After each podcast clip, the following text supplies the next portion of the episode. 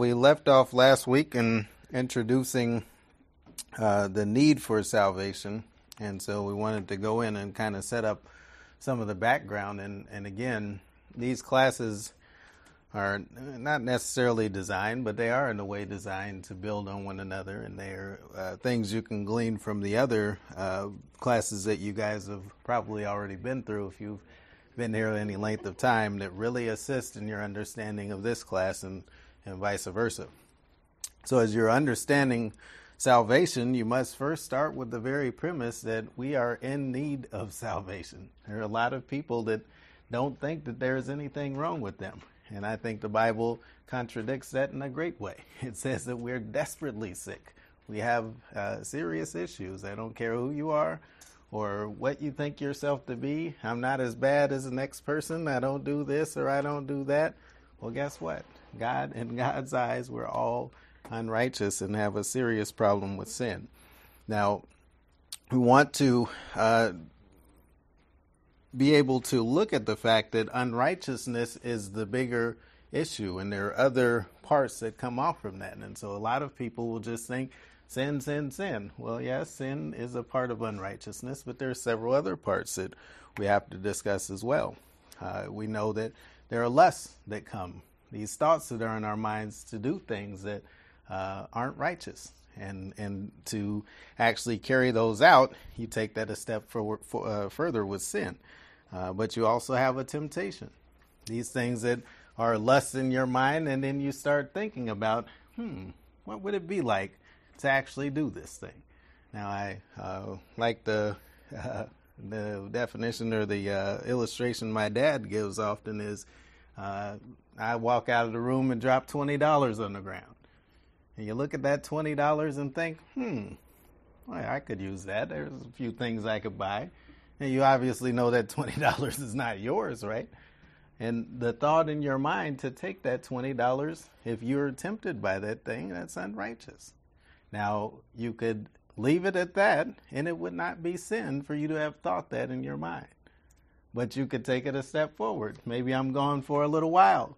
Maybe I don't return. And you see great opportunity to take that $20. So you go up and as you're going to pick up the $20, I walk back in the room. Well, you still haven't sinned because you didn't take that $20. You didn't actually do the action.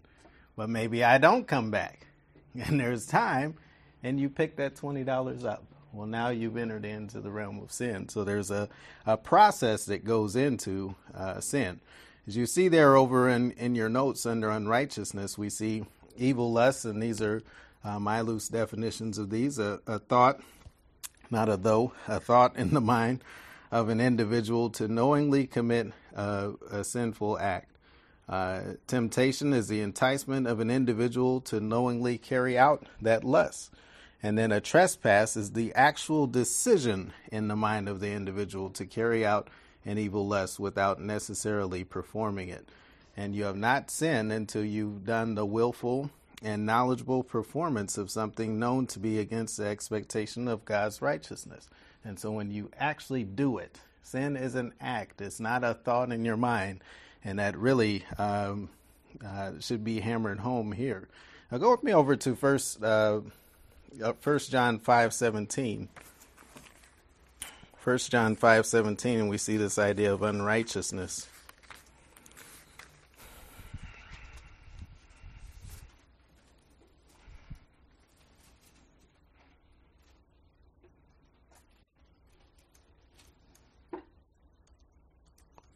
And let's pick it up at um, verse 14. He says, And this is the confidence that we have in him, that if we ask anything according to his will, he heareth us. And if we know that he heareth us whatsoever we ask, we know that we have the petitions that we desire of him. If any man see his brother sin a sin which is not unto death, he shall ask, and he shall give him life for uh, uh, for them that sin uh, not unto death. There is a sin unto death. I do not say that uh, he shall pray for it. All unrighteousness, uh, really, there you could say, and, and, uh, flip it around, all that has a, a, the character of unrighteousness uh, uh, is sin. Um, and there is a sin unto death. Now, um, again, as you're looking at it in the Greek construction, it's not going to read the way that you read it there. Everything that's unrighteous not, is not necessarily a sin. And so if you think of lust in your mind, you haven't sinned. But a lot of people will take this and say, well, see, here you go. If you do anything that's unrighteous, it's a sin. Well, it doesn't always read the way that it does uh, in the English, in the Greek. And you could really say that all sin is unrighteous. Everything that has the quality of sin is unrighteous. And so you uh, see that there. Now, we're going to look at a, a, few of these things and look at the process of sin, but I want to get over to uh, a couple of things that are revealed to be sin in Scripture. Uh, you see over in James chapter 4 and verse 15 through 17 that the refusal to do uh, revealed good is seen as sin. Those things that you know uh, and, and know by being led by the Spirit to do these things and refuse to do them are uh, actually sin. So, James chapter 4, and we'll pick it up at verse 15.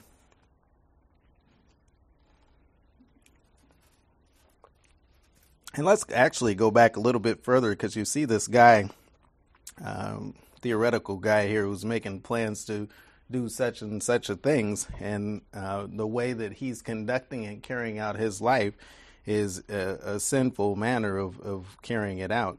Uh, in verse 11, he says, "Speak not, e- speak not evil one of another, brethren. He that speaketh evil of his brother and judges his brother speaketh evil of the law and judges the law. But if thou judge the law, Thou art not a doer of the law, but a judge. There is one lawgiver who is able to save and to destroy. Who art thou that judges another? Go to now, you that say, Today or tomorrow we will go into such a city and continue there a year and buy and sell and get gain. I don't know, but Miss uh, J has a wonderful thing she says to us when we depart from each other. We, we say, We'll see you tomorrow, Mrs. J. She says, Lord willing, and if the creeks don't rise. so she's not presumptuous. She doesn't have that gift of presumption that Brother Don was talking about earlier. Um, she she uh, leaves that up to the Lord, but this guy doesn't. In verse 14, he says, Whereas you know not what shall be on the morrow. For what is your life? It is but a vapor that appeareth for a little time and then vanisheth away. For you ought to say, If the Lord will, we shall live and do this or do that. And so the the whole motivation he's talking about here is how do you have your life framed? Is it to do the things that satisfy yourself? Or is it to do the things that satisfy God or to live in accordance with the will of God? In verse 16, but now you rejoice in your boastings. All such rejoicing is evil. Therefore, to him that knoweth to do good and doeth it not, to him it is sin. And so you see uh, very clearly stated there if you know to do something that's the will of God and you decide you're going to do those things that satisfy your flesh, well, uh, that uh, is construed as sin. Over in Romans chapter 14 and verse 22 and 23, we all also see uh, acting out of doubt as a sinful act. Romans chapter 14 and verse 22.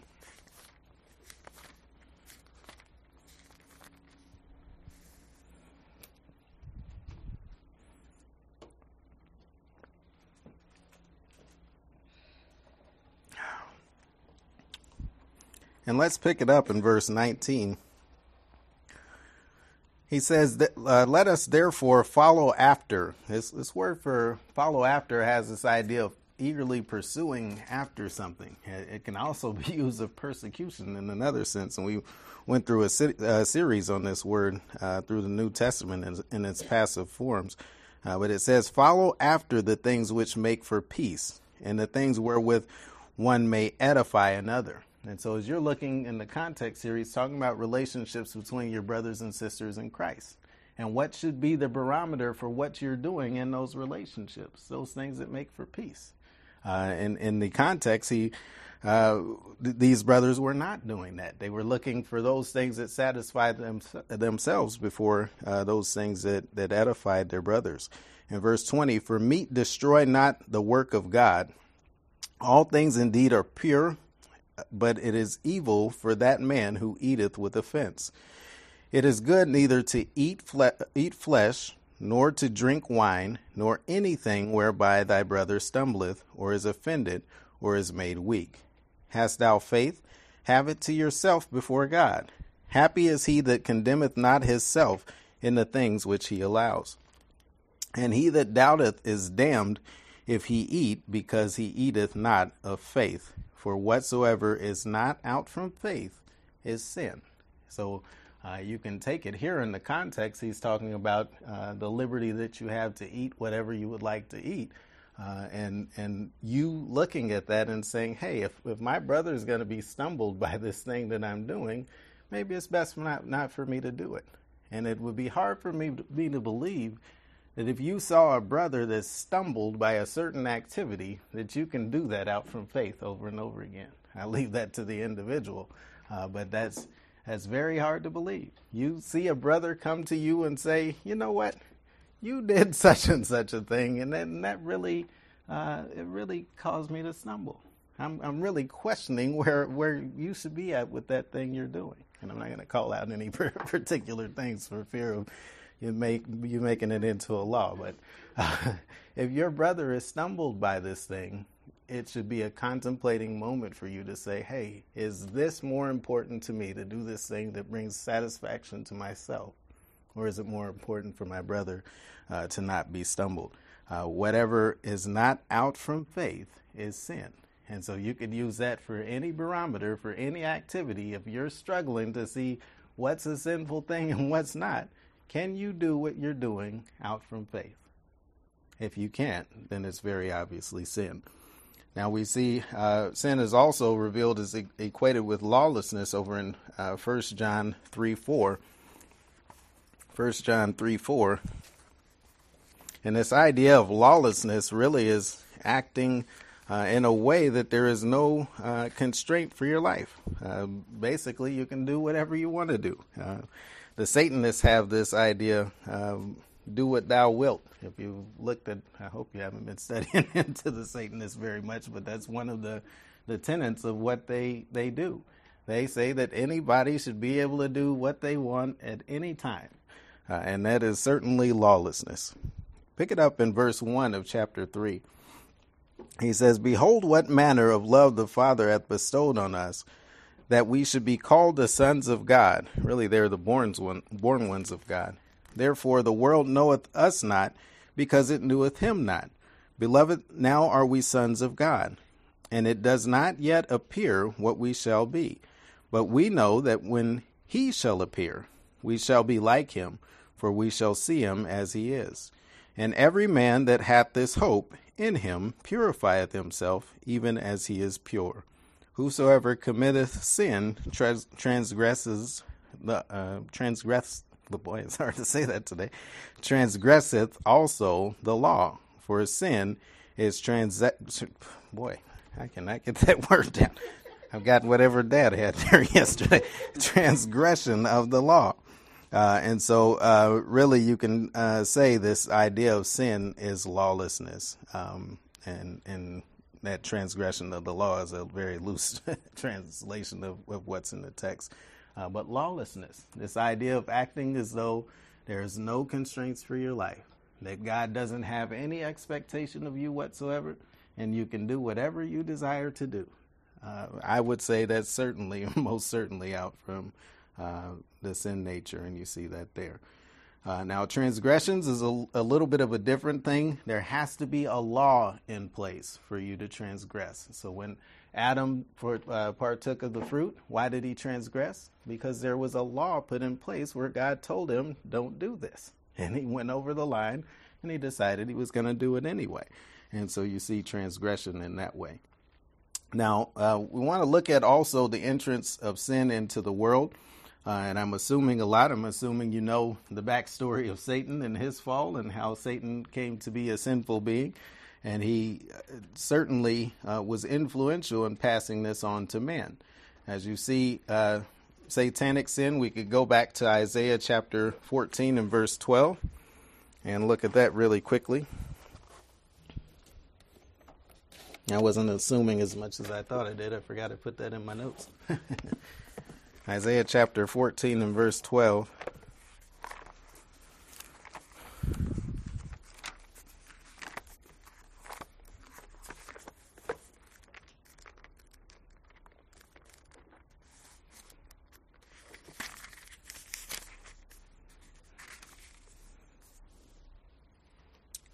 And let's pick it up at. Um, we can pick it up at verse 12. He says, How art thou fallen from heaven, O Lucifer, son of the morning? How art thou cut down to the ground, which did weaken the nations? For thou hast said in thine heart, I will ascend into the heaven. I will exalt my throne above the stars of God. Now, as you're listening to this, kind of get into the mind of Satan and see this thought process because it's not expressly stated, but we know a lot about sin and we're going to see it coming forward. There was an actual act of Satan that took place that he tried to actually carry out these things that are in his mind. And so, as you, you think through this, look at the temptation there, look at the lust, and and look at how he was carried away with this, uh, and then the actual activity of it we'll have to infer from uh, our future understanding of, of sin. Um, but he says there in in verse thirteen, or excuse me, verse uh, yeah, verse thirteen, for thou hast said in thine heart, I will ascend into heaven, I will exalt my throne above the stars of God. I will sit also upon the mount of congregation in the sides of the north. I will ascend above the heights of the clouds. I will be like the Most High. Now, what do most people, and I, I, was taught this from a very young age, even in Sunday school, what will most people tell you about Satan that he was trying to do here? I'll pause there so I can get a drink. You guys feel free to. What was Satan's intent? Not in your reading here, but just as you guys were in, in Sunday school and what you were taught uh, coming along.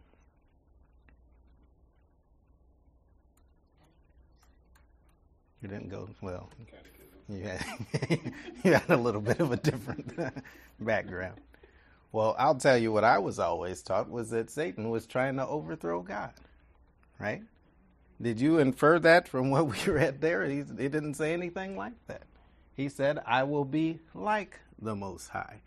He didn't want to be higher than God. He's not stupid. He knew he couldn't be higher than God. But even in his corrupted thinking, he thought he could be equal with God or be on the same level with God. And even this, uh, we know, is a falsehood that, that caused him to um, originate his own sin. Uh, he said, I will ascend above the clouds, in this idea that he was going to be higher than all of the other spirit beings. He wanted to be higher than all of the other created beings and have them all answer to him on a level with God, even though he was already the highest created being there could be. It wasn't enough for him. He wanted to be like the Most High. In verse 14 or verse 15, he said, Yet thou shalt be brought down uh, to hell, to the sides of the pit. Now he says, shall. Uh, again, another falsehood that I was taught when I was growing up was the fact that Satan is in hell now, right? This is a future event that's going to happen. Satan has not been uh, cast down into hell. And so uh, we see that this will come to pass. But uh, this is his uh, sin. Go with me over to Ezekiel, Ezekiel 28, and we see a little different explanation of it. Ezekiel chapter 28.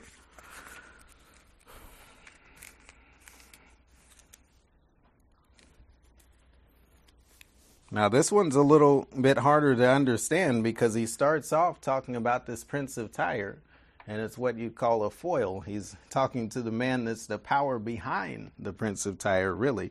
Uh, I, am often reminded here of, of uh, you've seen The Matrix, uh, when Smith was the evil guy on The Matrix, and he had gotten into a human body and was using that human body to carry out his uh, bidding as he operated throughout the Matrix. And at a point, he told Neo, Look behind this filthy, corroded flesh and see your nemesis. it is me, Smith, who was there in the flesh. Uh, and so, the similar to what he's saying here, look behind the person that he's actually talking about. It's the one that's controlling this individual. Yeah. Uh, you did you did remember that he, in verse two, he's talking to the prince of Tyre, Mhm. and then then he switches and he starts talking to the king, Mhm. which is power behind the throne. So that's that's what you that's going on what you're saying. He's the power behind the throne, the foil. That's the, Yes. Yeah, correct. okay. And Just make it clear in my, in my. Pick it up from there. It says in verse 2 Son of man, say unto the prince of Tyrus, Thus saith the Lord God, because thine heart is lifted up, and thou hast said, I am God. I sit in the seat of God, and in the midst of the seas. Yet thou art a man, and not uh, and not God. Though thou hast set, uh, set thine heart as the heart of God. Behold, thou art wiser than Daniel. There is no secret that they can hide uh, from thee. With thy wisdom and with thine understanding, thou hast gotten thee riches, and hast gotten gold and silver into thy treasures. But thy great wisdom and by thy traffic hast thou increased thy riches, and thine heart is lifted up because of thy riches. Therefore, thus saith the Lord God because thou hast set thy heart, or thine heart, excuse me, as the heart of God. Behold, therefore, I will bring strangers upon thee, the terrible, or the terrible of the nations, and they shall draw their swords against the beauty of thy wisdom, and they shall defile thy brightness. They shall bring thee down to the pit, and they shall die the deaths, uh, the deaths of them that are slain in the midst of the seas. Wilt thou yet say before him, that slayeth thee, I am God. But thou shalt be a man, and no God, in the hand of him that slayeth thee. Thou shalt die the deaths of the uncircumcised by the hands of strangers, for I have spoken it, saith the Lord God. Moreover, the word of the Lord came unto me, saying, Son of man, take upon or take up a lamentation against the king of Tyrus, and say unto him, Thus saith the Lord God, Thou sealest up the sum full of wisdom. And here's where he gets to talking about Satan here in verse uh, 12. Per- and perfect in beauty. Thou hast been in the uh, Eden, the garden of God. Every precious stone was thy covering the sardius, the topaz, and the diamond, the beryl, the onyx, and the jasper, the sapphire, the emerald, and the carbuncle, and the gold. The workmanship of thy tabrets and of thy pipes was prepared in thee in the day thou was created. And so you see here uh, the splendor spoken of of Satan as you, you think of all of these precious jewels that were uh, reflecting his beauty. And you get the idea that, man, this guy started to get a little carried away in arrogance. In verse 14, thou art the anointed cherub that covereth, and I have set thee so. Thou wast upon the holy mountain of God. Now, when we look at this word for holy mountain and this idea, it's an organizational structure that he was at the very top of. There was no created being that was higher uh, than Satan. Thou hast uh, walked up and down in the midst of the stones of fire. Thou wast perfect in thy ways from the day uh, that thou wast created, till iniquity was found in thee. By the multitude of thy merchandise, thou hast filled the midst of thee with violence, and thou hast sinned. And so you see, there was an actual act that was carried out by Satan in order to try to uh, act on those thoughts that were in his head back in Isaiah. Therefore, I will cast thee as profane out of the mountain of God, and I will destroy thee, O covering cherub, uh, from the midst of the stones of fire. Now, heart, uh, thine heart was uh, lifted up because of thy beauty. Thou hast corrupted thy wisdom by the reason of thy brightness, and I will cast thee to the ground. I will lay thee before the kings, uh, that they may behold thee. And so you see, uh, as it goes on a little bit more into the explanation there, that this guy or this being was just carried away in pride because of the fact that he was one of the most beautiful beings that there was created. But he forgot about one thing he was indeed created. he did not cause himself to be beautiful like this. God caused him to be beautiful like this. Uh, and so he sinned, it's expressly stated there. Now, Adamic sin entered into the world, as we know, through Adam, and therefore was passed on to mankind uh, because all mankind came from Adam. Uh, go with me over to Genesis chapter 2. And you see that Adam was created and he was given one simple instruction. He wasn't given a whole uh, list of laws like uh, the Israelites were given or anything to that uh, degree. He was given one restriction not to eat from this tree. Um, and let's pick it up in verse 15. He says there, And the Lord God took the man and put him in, into the Garden of Eden to dress it and to keep it. Uh, now, I often wonder, uh, in the unfallen state of the world, what what was he really doing here? Was it? Uh, we know that after he fell, that there was a lot of work that he had to do. Right, he was going to till the ground, and it would bring thorns and briars to him. Uh, but he was still given this this job of dressing the garden. So you you wonder what that would have been like prior to the fall. Uh, but in verse 16, he says, "And the Lord God commanded the man, saying." Of every tree of the garden thou mayest eat freely, or freely eat. But of the tree of the knowledge of good and evil thou shalt not eat of it, for in the day that thou eatest thereof you shall surely die. And really, in the Hebrew, there's a little bit stronger language. You could say, dying, you will absolutely be caused to die. So there was two kinds of deaths that were told to uh, uh, Adam that would come as a result of him eating of the fruit and we can ascertain that that's physical death that he would start to experience, and it's immediate spiritual separation, which we'll talk about here in a bit. Uh, but the actual committing of the sin, we also see uh, too. Now, in order to see this process of sin and, and flesh out what was going on with Adam, I wanted to jump into James chapter 1 and verse 14 and explain this process of sin out a little bit more. Go with me over there really quickly to James chapter 1 and verse 14.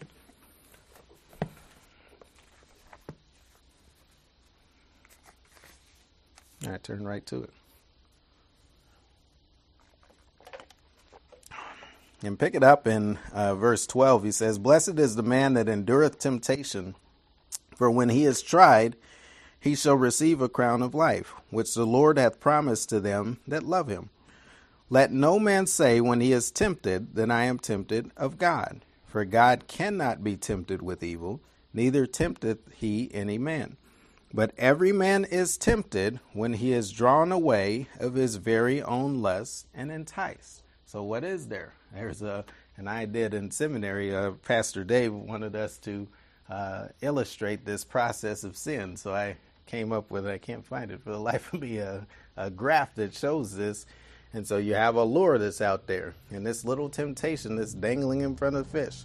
Now, if you know anything about fishing, sometimes fish see those lures and they just swim right by them. There's nothing that they would be interested in, right? And that's how lusts go with us. Sometimes uh, things come to your mind and you say, that's silly. Why would I even think about doing anything like that, right? And there are some things that other people might actually be tempted by that you're not tempted by. Uh, but sometimes there's these little lusts that come along and you have a certain interest in doing them. And they draw you away from your place of safety, right? That fish that's swimming in the water, he's in a place of safety as long as he's not swimming toward that lure. But when he says, hmm, that's, that's interesting.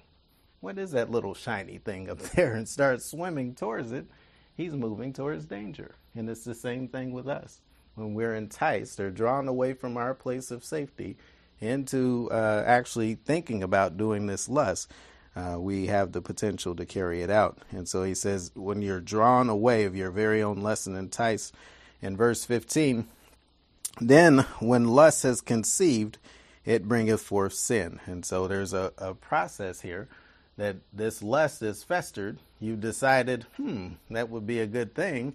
And now you've actually decided to do it. And what's not said in here uh, is at that point that you've decided to do it, you've actually trespassed, right? And you've offended God because you've decided to do something that's unrighteous and lawful. But at the time you actually go forth and do that thing and carry it out, you have sinned. Now, it's very important to see that trespass part because that's a part of what Adam did. Adam trespasses, we see over in Romans chapter 5, and there are very serious implications just from his trespass and him saying that he was he was going to do it. Now, imagine he had decided, I'm going to do this sin, I'm going to eat this fruit, and then uh, he didn't carry it out. well, there would still be some reciprocal damage of him actually having decided to do that in his mind. Probably wouldn't be bad as bad as the uh, actual sin, but it would have still been bad. Uh, we can see that here coming up in Romans chapter 5. Uh, but you see the lust. His lust, Adam, was to eat from the fruit of the tree. Adam's uh, was considering the possibilities. He was tempted by it because he decided, hey, what would it be like to eat this fruit? Now, given the fact that he had already had his wife, this one that was made like unto him, eat this fruit, this was a difficult temptation to resist, right? I mean, uh, all of us are almost married in here or have been married at a time, and you think about your spouse and that spouse having already ate from the fruit, and you know that potentially you're going to lose that spouse. Now, I don't know. My wife might say, get, get, out of here, buddy. You go go serve that penance on your own." I don't know. She's not here to speak into it. and you wives, I don't know what you guys would do in the situations or husbands, but uh, Adam chose to to go with his wife. Uh, now, a trespass. Uh, when Adam trespassed, he decided that he was actually going to eat from the fruit, and then his sin was then to eat or partake of the fruit. Now, Adam also did one thing that you and I don't do. He uh, transgressed because, again, there was a law given to him or a restriction of eating from this fruit, and he did it. Now, uh, the communication of this sin we see again over in uh, Romans chapter 5 and verse 12. Go with me over there really quickly. In the New Testament, we alluded to this trespass. In Romans chapter 5 and verse 12.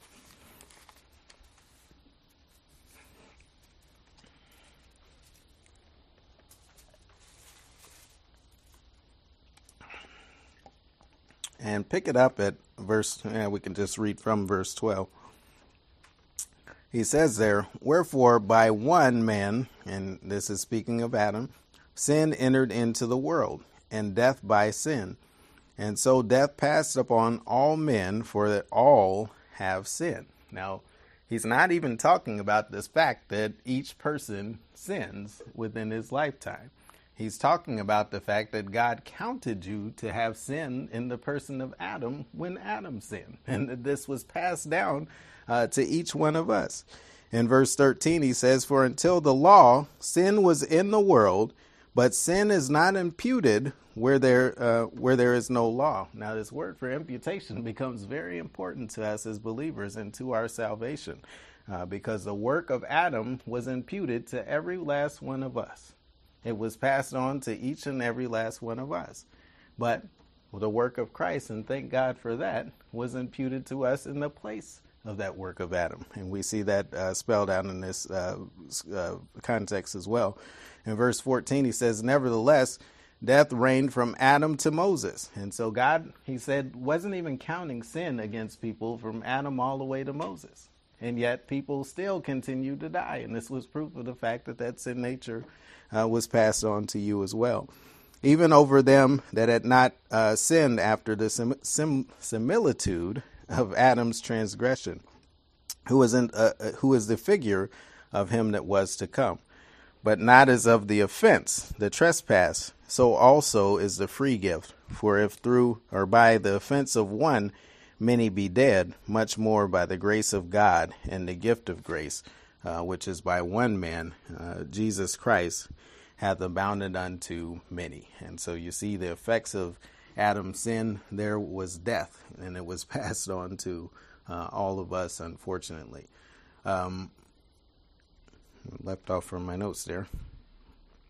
On the top of page 4, uh, point 3b, we see that sin uh, transferred or is transferred through the male children. Now, uh, if any of you have a problem with uh, what's going on or how things were designed, we can always point to our fathers and blame them for what's going on. Many people do that already today, right? All kinds of issues and things going on, and they want to blame the parents. Well, they specifically should blame the father. Leave the mother out of it. Uh, but over in Luke chapter 1 and verse 35, we see that this is passed on uh, from the Father.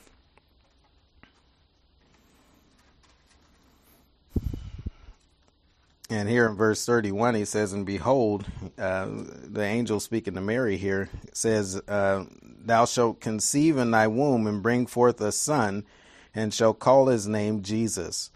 He shall be uh, great and shall be called the Son of the Highest.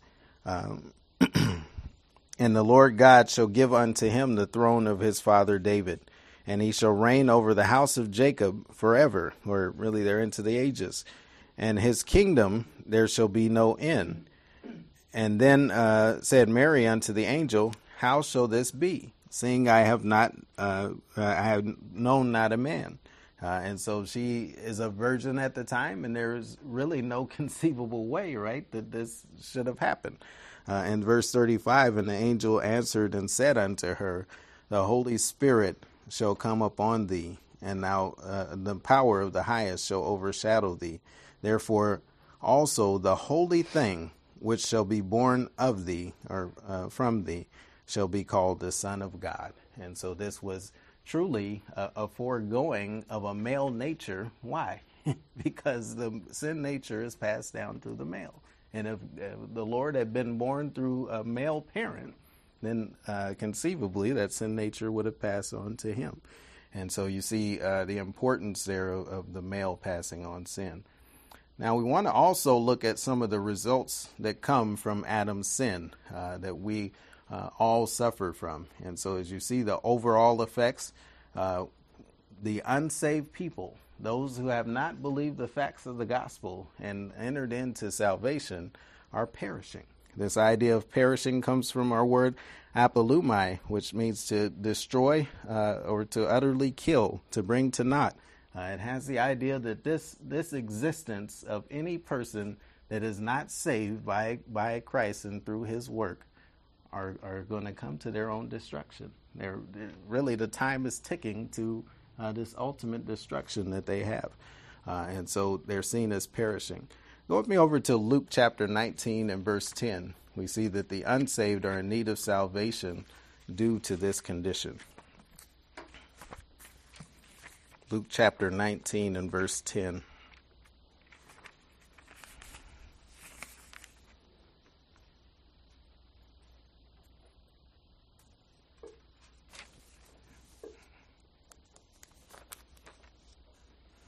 And pick it up in verse 8. And he says there, Zacchaeus stood and said unto the Lord, Behold, Lord, the half of my goods I give uh, to the poor. And if I have taken anything from any man by false accusation, I restore him fourfold. And Jesus said unto him, This day is salvation come to this house, for so as uh, for as much as he also is a son of Abraham.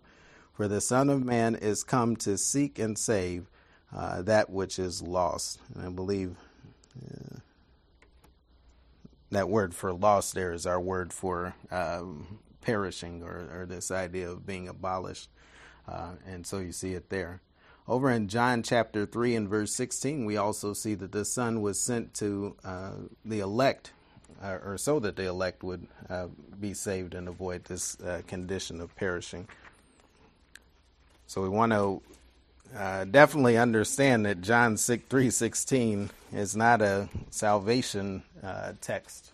And uh, there's only one salvation text that we'll see from, from Scripture.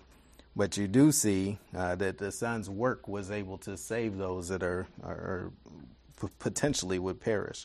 And so pick it up in verse 15. He says, um, I'll just read from verse 16. He says, For God so loved the world that he gave his uh, only begotten Son, that whosoever, and, and really there you guys have heard it enough, that uh, the one, everyone, the one believing uh, in him, should not perish, but have uh, eternal life. And so that idea uh, there that you'll be able to have eternal life from the work that Christ accomplished. Uh, again, not available to every single man. It's made made possible to every single man, but every man is not going to have this salvation applied to them. Uh, and so you see the um, perishing there as well. And then over in 1 Corinthians chapter 1 and verse 18, we see the gospel is foolishness to those who are uh, in this condition of perishing. 1 Corinthians chapter 1 and verse 18.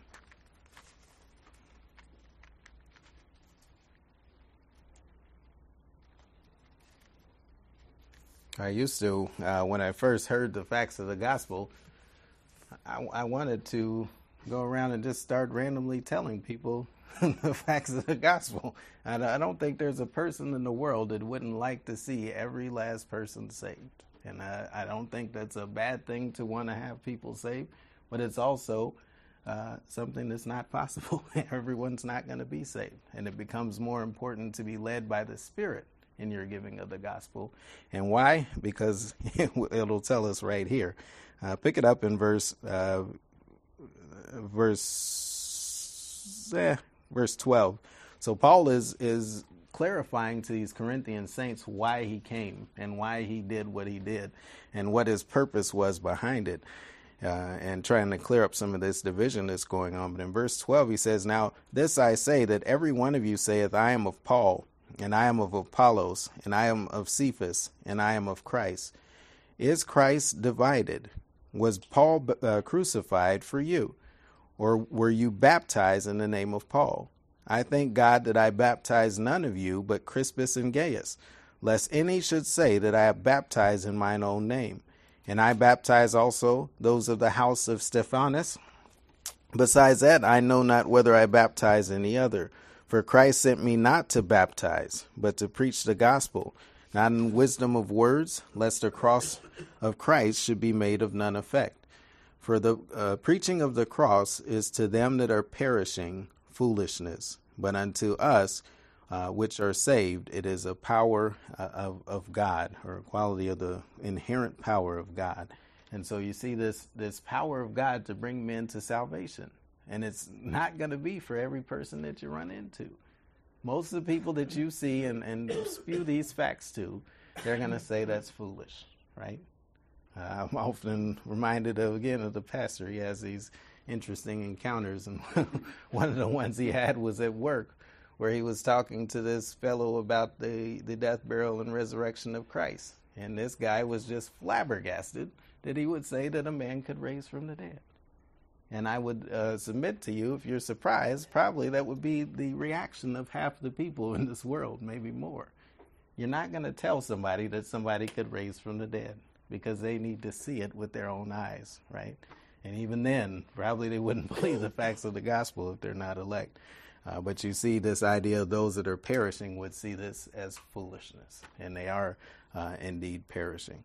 Now, the unsaved are condemned. We see that back in uh, John chapter 3 and verse 18. Uh, this idea that they are uh, condemned.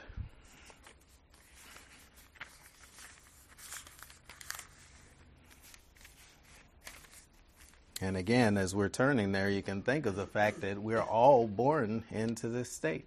We're born into a, a state, and we're, thank God, saved from this state and this condition. But we are born condemned.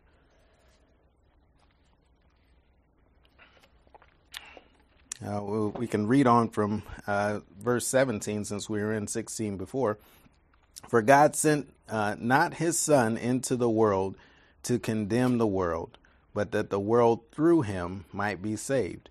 He that believeth on him is not condemned, but he that believeth not is condemned already, because he hath not believed in the name of the only begotten Son of God. And so you see this uh, faith in the facts of the gospel that we're coming, we're going to save you from this state of condemnation uh, that we were uh, born into. As we read forward into John uh, 3 and verse 36, we see that the unsaved are abiding in the wrath of God. And again, I say the unsaved, and I would include us in that category prior to us believing the facts of the gospel. Uh, none of us were above this state. Pick it up at verse uh, 33. He said, He uh, that hath received his testimony hath. Got ants crawling up here. uh, has set his seal that God is true. For he whom God hath sent speaketh the words of God. For God giveth not the Spirit by measure unto him. The Father loves the Son, and hath given him all things into his hand. He that believeth on the Son hath eternal life, and he that believeth not on the Son shall not see life, but the wrath of God abides on him. And this idea of abiding on him is in the present tense, is continually abiding on him. Uh, and that idea there that if, if everything were to happen like it's supposed to today, those that didn't believe the facts of the gospel are going to experience the wrath of God. And that's uh, a terrible and ominous thing when you think about it. Uh, but it also uh, heightens and states the glorious grace that's been provided to us as well. Uh, we also see that the unsaved have Satan as their father, as stated over here in Jude, uh, excuse me, John chapter eight, in this uh, interaction between the Lord and the Jews. Now, this is one of my favorite uh, dialogues back and forth here in Scripture, and the Lord really uh, calls them out for what they are. We don't have time to go through the whole context, but we'll just uh, look at this fact that they're of their father, uh, the devil. Uh, but pick it up in verse 40. He says, But now, well, 39, he says, They answered and said unto him, Abraham is our father. Jesus said unto them, If you were Abraham's children, you would do the works of Abraham. But now you seek to kill me, a man that hath told you the truth, which I have heard from God. Uh, this did not Abraham. You do the deeds of your father. Then said they uh, to him, We be not born of fornication. We have one Father, even God. Jesus said unto them, If God were your Father, you would love me for I proceeded forth and came from God. Neither came I of myself, but he sent me. Why do you not understand my speech? Even because you cannot hear my word. You were of your father, the devil, and the less of your father you will do, or you desire to do. He was a murderer from the beginning, and abode not in the truth, because there is no truth in him. When he speaks a lie, he speaks of his own, uh, really their own thing, for he is a, a, liar and the father of it. And so you see this uh, idea with these Jews here that their father is Satan. And they want to claim God as their father, but they're not uh, uh acknowledging the one that was sent from the Father. Uh, but this is true of, of all of those who are not uh, saved. we also see over in Ephesians chapter 2 and verse 1 unsaved spiritually are born spiritually dead uh, and in their trespasses and sins. So Ephesians chapter 2 and verse uh, 1 really through 5.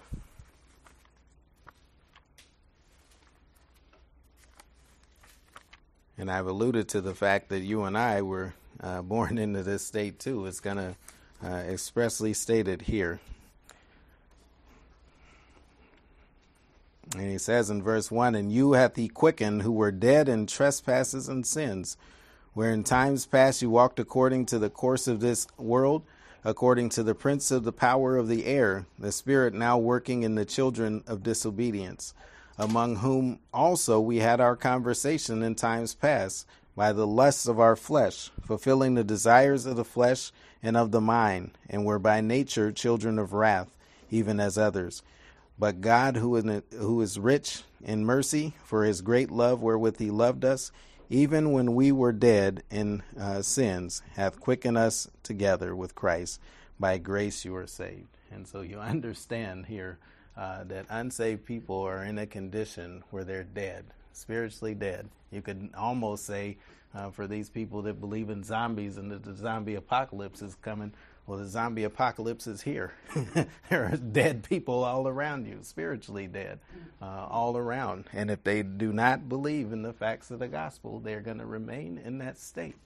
Uh, and thankfully, you and I have been saved and rescued out of this uh, condition. And so we see this uh, spiritual death. In verse 2 of that uh, same context, the unsaved walk according to the age of this world system. And so it's uh, their actions and their activities, our actions and our activities prior to our salvation were conducted by who Satan sets up over this world. You ever wonder when you look out and, and see how people are so influenced by a lot of these Hollywood types and the people in the world, why they just blindly follow and listen to these people? And they don't seem like they, they're anybody that should be listened to? Well, I'll tell you, the pastor says it all the time. They probably have a little bit of help. There's a little bit of influence going on to tell you, boy, doesn't this look like a nice person to follow? Doesn't this person look like they have it all together? Isn't this somebody that you would like to aspire to be within the world system? And the world system has these people set up all throughout it that we, uh, hopefully not we, but people in the world look up to and want to emulate, want to be like. And this is uh, these mature sons uh, of Satan that you see here. Now, over in Mark chapter 7 and verse 21, we understand that the heart is full of evil things. Mark chapter 7 and verse 21.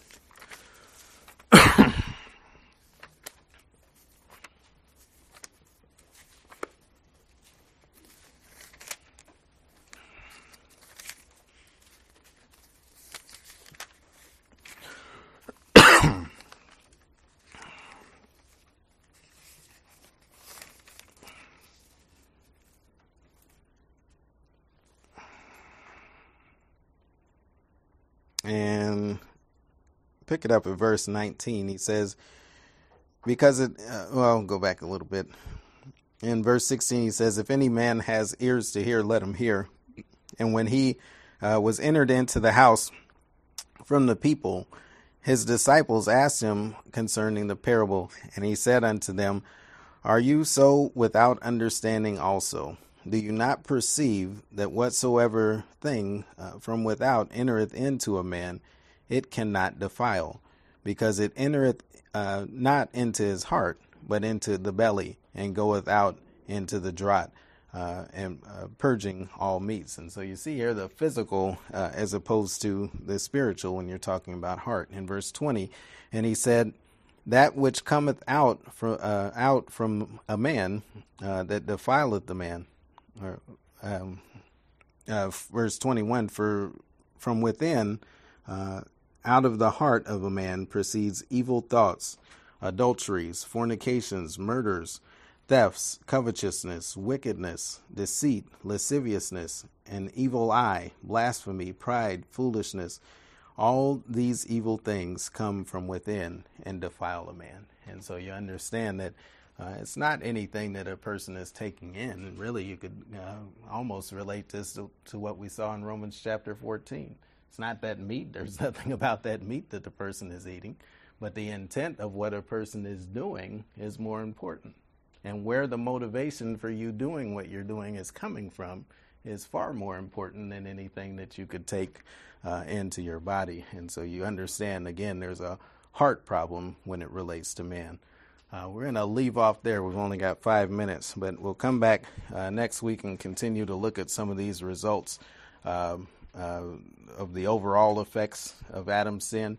And we're going to see the effects of the spiritual death, how the spiritual death affects the individual. And finally, for that section, uh, the effects on the mind uh, as well.